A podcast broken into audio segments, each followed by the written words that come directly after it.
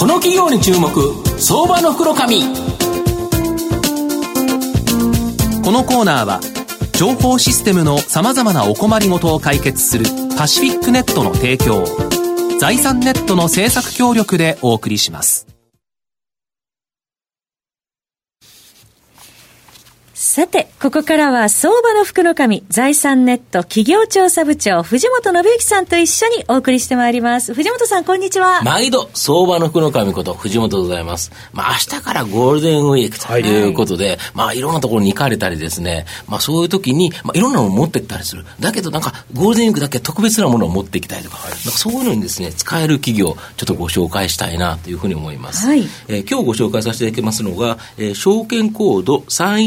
3135、東証マザーズ上場、マーケットエンタープライズ代表取締役社長の小林康さんにお越しお越しいただいてます。小林さん、よろしくお願いします。どうぞよろしくお願いいたします。よろしくお願いいたします。マーケットエンタープライズは東証マザーズに上場してまして、現在株価810円、売買単位100株なので、8万円強で買えるという形になります。東京都中央区京橋にですね、本社がありまして、およそ30のカテゴリーの買取専門サイト。で、実はですね、家電、楽器、カメラでですね、ユニークなものになるとですね、本当に、まあ、様々な電動工具、サックス、農機具、建設機械、エアガンなどですね、本当に専門サイトがいっぱいあるという形でですね、まあ、およそ30のですね、カテゴリーの、まあ、買取専門サイト、この高く売れる .com などをですね、まあ、ウェブ上で展開していると。で、その買い取った商品を、まあ、えー、自社サイトで売ったり、ヤフーオークションなどで販売していると。いう形になります。で、面白いのが、やっぱりネットでですね、型番？例えばこの商品の型番とか入れるとですね、まあ大体買取価格の目安をですね、教えてくれるという形で、あ、だったらこれぐらいだったら売ってみようということでですね、まあいろんなものあるので、まあ、ゴールデンウィークにですね、断捨離する方はぜひという形かなと思うんですが、で、実際にですね、えっ、と、延べ240万人の方が利用してまして、まあ月間の買取依頼件数は約4万1000件。で、しかも単価がですね、平均単価2万7000円とですね、非常に高くて、で、お客様の満足度もですね、まあ99.5%の方が満足されているというですね、実績のあるサイトという形です。で、創業以来黒字化、増資を続けてまして、まあ、直近3年間の売上高平均成長率、これがなんと43.2%、まあ、上場リユース企業の中では最もですね、えー、高いというような企業になっております。あの、小林社長の6月にもですね、うん、ちょっと新規公開が噂されているメルカリ、まあ、マーケット非常に注目してるんですけど、こちらの影響がですね、このリユース品を取り扱う上場企業に出てくるんじゃないかな。御社はこれは逆風じゃなくて、追い風になりそうだということなんですけど、はい、これどういうことですか？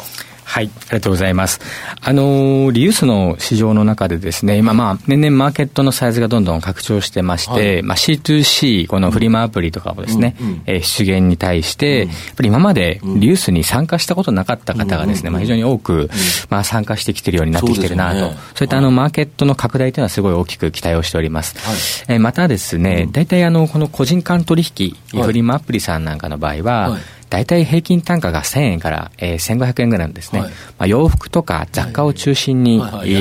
そうですね、個人の学生とか主婦の方を中心にですね、うんうん、まあ、広がった背景があります。うんうん、えー、まあ、私どもの場合は、一品あたりの平均単価が2万7000円と。2万7000円高いですよね、はい、非常に単価が高くなっております。はい、やっぱりその個人の方同士でですね、まあ、高額なものになればなるほど、うん、えー、まあ、しっかりしたところで、保証がある形でですね、まあ、商品を購入したいとかですね、まあ、また、あの um, えー、その商品の、えー、信憑性といいますか、うん、えー、しっかり、うん、そうですね、しっかりしたものであるかどうかとかですね、はい、あと大きいものもそうなんですけれども、はい、えー、大きいものの場合は、えー、個人で出品してもですね、うん、まあ、梱包材を買ってきて、うん、えー、本当にそれを梱包して配送するのかとかですね、物流会社さんとの提携がないから、えー、商品を送れないとかですね、まあ、そういう高額ですとか、えー、大型とかですね、大量とか専門とか、企業の在庫とか、えー、国をまたぐ通販とか含めまして、なかなかそのリユースのマーケットどんどん大きくなっていく中で、えー、個人間えー、では、えー、ちょっとね、そうですね、できないところっていうのを中心に私どもは、えー、どんどんマーケットを、えー、開拓している形の会社になりますので、うん、そういった意味では、これからリュースに参加する方が増えてくるっていうのは、まあ、非常にいいことだなというふうに考えて。メルカリさんとか上場されて、またさらにこのリユースに対する、あの、あれとかなくなっていって、使う人が増えてくれば、もう御社にメリットがある。まあ、ちっちゃいものはメルカリで売買されるんでしょうけど、やっぱ高高いもの怖いですよね。ね。カメラとか個人で、まあ、型番見れば、あれ誰だってわかるけど、だけど、ちゃんと動くのかどうかとか、やっぱり、それはプロの目利きがあって、判断してもらわないと、御社だと大丈夫なんですよね、そのあたりは。そうですね。まあ、弊社の場合、商品の販売をさせていただく場合は、す、べ、て動作の保証をですね、まあ、弊社でさせていただいて。確認されてるんですよね。はい。まあ、そういう動作保証とかですね、うん。まあ、その、えー付加価値を企業サイトとしても提供させてますので、まあ、安心、安全、便利ですね。えーこれをまあしっかりと実現していきたいなと考えてます。で、御社の場合、この世界的な企業とかですね、これもう時価総額10兆円とか、とんでもない企業なんですけど、日本でもナンバーワンのポータルサイトと提携したサービス、これも行ってるそうなんですけど、どこでなんですかね？はい。まあ、弊社、あの、商品の仕入れは、まあ、自社で30サイトのウェブサイトを展開して、はい。えー月間で4万件強ですね、はい。えー全国から買い取りをいただいているんですが、はい。えーそういった背景で、えー全国の今10拠点の、はいはい。えー流通センターを開設しまして、はい、そうなんですよ。で、あの、あらゆる商品をですね、えーいろんな形で商品を買い取ろうという形で間口をえー自社で広げてまいりました。はいえーそれがあの非常にユニークになってまいりまして、はい。えー最近ではアマゾンさんのですね、あのアマゾンとですか？はい。アマゾンのその出張回答の部分は、実はまあ弊社で全て担っている。ア。マゾンで書いたら、アマゾン出張買い取りって書いて、なんかアマゾンがやってるかのように見えるけど、実は裏側の裏方さんは、マーケットエンタープライズさんがやってるということですか？そうなんですよ。バックエンドは、えー、全て弊社で担っております。また、あの、ヤフーさんのですね、はい。ヤフーの買い取のえー買う前に行くという部分も、はい。えー出張買い取りは全て弊社で担っております。それも大きいですよね。やっぱこういうところと組める力があると。要は全国、そういうところって、やっぱり全国やってもらわないと困るよね。東京だけやれるって言われても、大阪の人困っちゃうよねっていうところが、御社の場合は全国10カ所。これもだけど今後広げられていくんですよね。あ、おっしゃる通りですね。あの、今現在では全国10拠点まで、まあ、広がってまいりましたが、えー20拠点までは広げてまいりたいと思ってます。ただ、すでにですね、10拠点でも、この宅配で、出張で店頭でと、えーいろんな商品を、えー受け入れられますというインターネットの企業というのが、えーありませんでしたので、えーそのユニークな部分が、えーそういったですね、企業様とのえー提携にもつながっているのかなというふうに思ってます。今後もだけどそういう提携ってあり得るそうですよね。あおっしゃる通りですね、うんあのこれから間口がどんどん広がっていく中で、うんえーやっぱりどうしてもまだ言えないけど、いろんな話があると。おっしゃる通りですねいうことですね。ここで言っちゃったらインサイダーですからね。これはちょっとい、あの、実名渡されるとちょっと困っちゃうんですけど。じゃあ、すぐ近い人がね、虎のもんです怒られちゃうんでね。はい。で、えっ、と、今までのですね、中古品のこのネット販売、これに加えて、レンタル事業、これもですね、開始されているそうなんですけど、他のレンタル事業者とどこが違うんですかね？はい、そうですね、まあ、弊社で宅配型の、はい。これもインターネット型のですね、はい。まあ、レンタルサービスをスタートさせていただきました。はい。えーやっぱりその、試しに使ってみたいとかですね、うんうん。えーまあ、その、非日常でうん、いつもとは違ったものを、えーちょっと借りてみたい。まあいいカメラ借りたいとか。はい。まあ、今回本当にゴールデンウィークが近くて、そんな受注も増えてますが、あの、そういった、えーまあ、新しくですね、えーネットで宅配をするっていうのを、まあ、スタートさせていきました。まあ、通常の、あの、レンタルの場合は、その商品の回転率っていうのを、えーベースに考えるんですが、私どもは過去、人気の高いやつだけをちゃんと在庫して、だから逆に出ないやつは貸せないから、あのもね儲からないからか置けないけど、御社の場合は違うんですよね。弊社はその買い取りをさせていただいた商品を、えー商品を販売するというのを本業で、はい。えーネット型リストで展開してますので、はい。その商品の販売の中でですね、はい。まあ、レンタル向きの商品というのを、はい。在庫を連動して、えあー。レンタルの。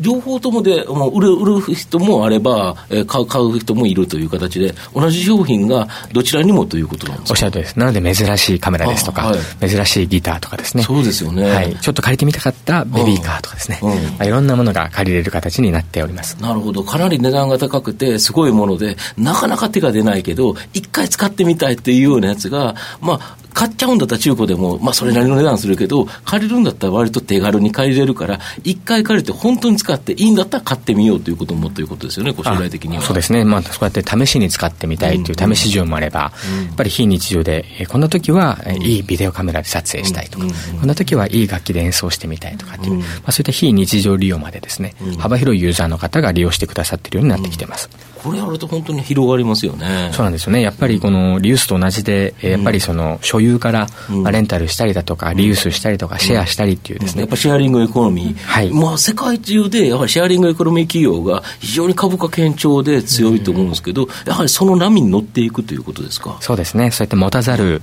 所有せずにという方が非常に増えてきてるなと印象を受けてますので、リユースとレンタルでそういった部分をしっかりと開拓していきたいなと考えてます。御社の今後の成長を引っ張るもの、改めて教えていただけますでしょうか？はい、ありがとうございます。まあ、あの、基本的にはリユースのですね、マーケットが非常に好調ですので、うん、まずは10拠点あるリユースセンターを、はい、20拠点まで広げてまいりたいと。はい、また取り扱いの商材もですね、まあ、30と、はい、幅が広がってきてますが、うん、えー、そういった中でですね、最近では農機具ですとか、農機具。はい、まあ、近畿の部分です建設機械ってでかいじゃないですか。おっしゃる通りですね。トラクターとかもやってるんですよね。そうなんですよ。あ農機具に関しましては、うん、日本の、えー、農家の方のですね、平均年齢ももう67歳となってまいりまして、まあ、TPP だったり、減反の施策の部分とありますが、うん、えー、日本の農機具は海外では非常に人気が高い、ね、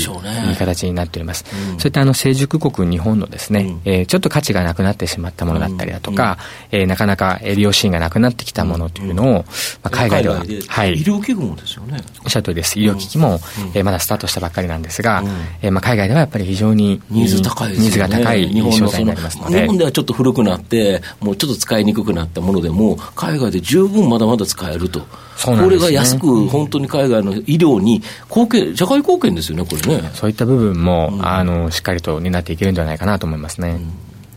取扱い商品本当多岐にわたりますね。田代さんいかがですか？いや今あの28の買取専門サイトをずっと見てたんですけども、うん、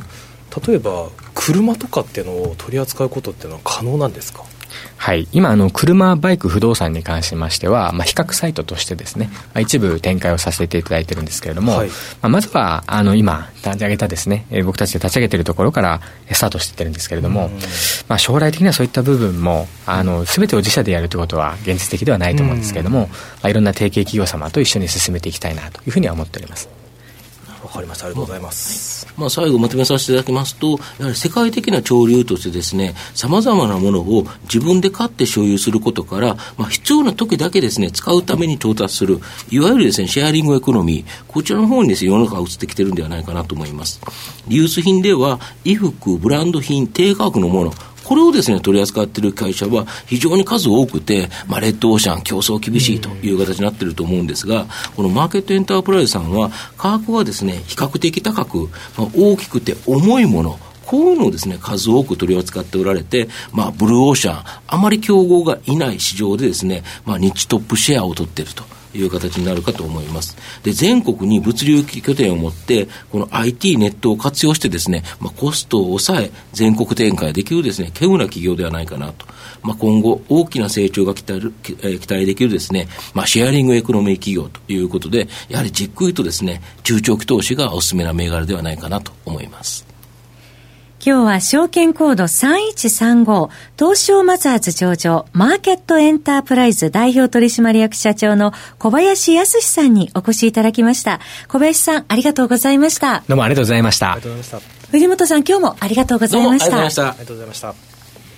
IT の活用とサイバーセキュリティは企業の生命線。東証2部証券コード3021パシフィックネットは IT 機器の導入、運用、保守、処分からサイバーセキュリティまで情報システムの様々なお困りごとをワンストップで解決し企業の IT 戦略を支援する信頼のパートナーです。取引実績1万社を超えるスペシャリスト集団東証2部証券コード3021パシフィックネットにご注目ください。この企業に注目、相場の福の。このコーナーは、情報システムの様々なお困りごとを解決するパシフィックネットの提供を、財産ネットの政策協力でお送りしました。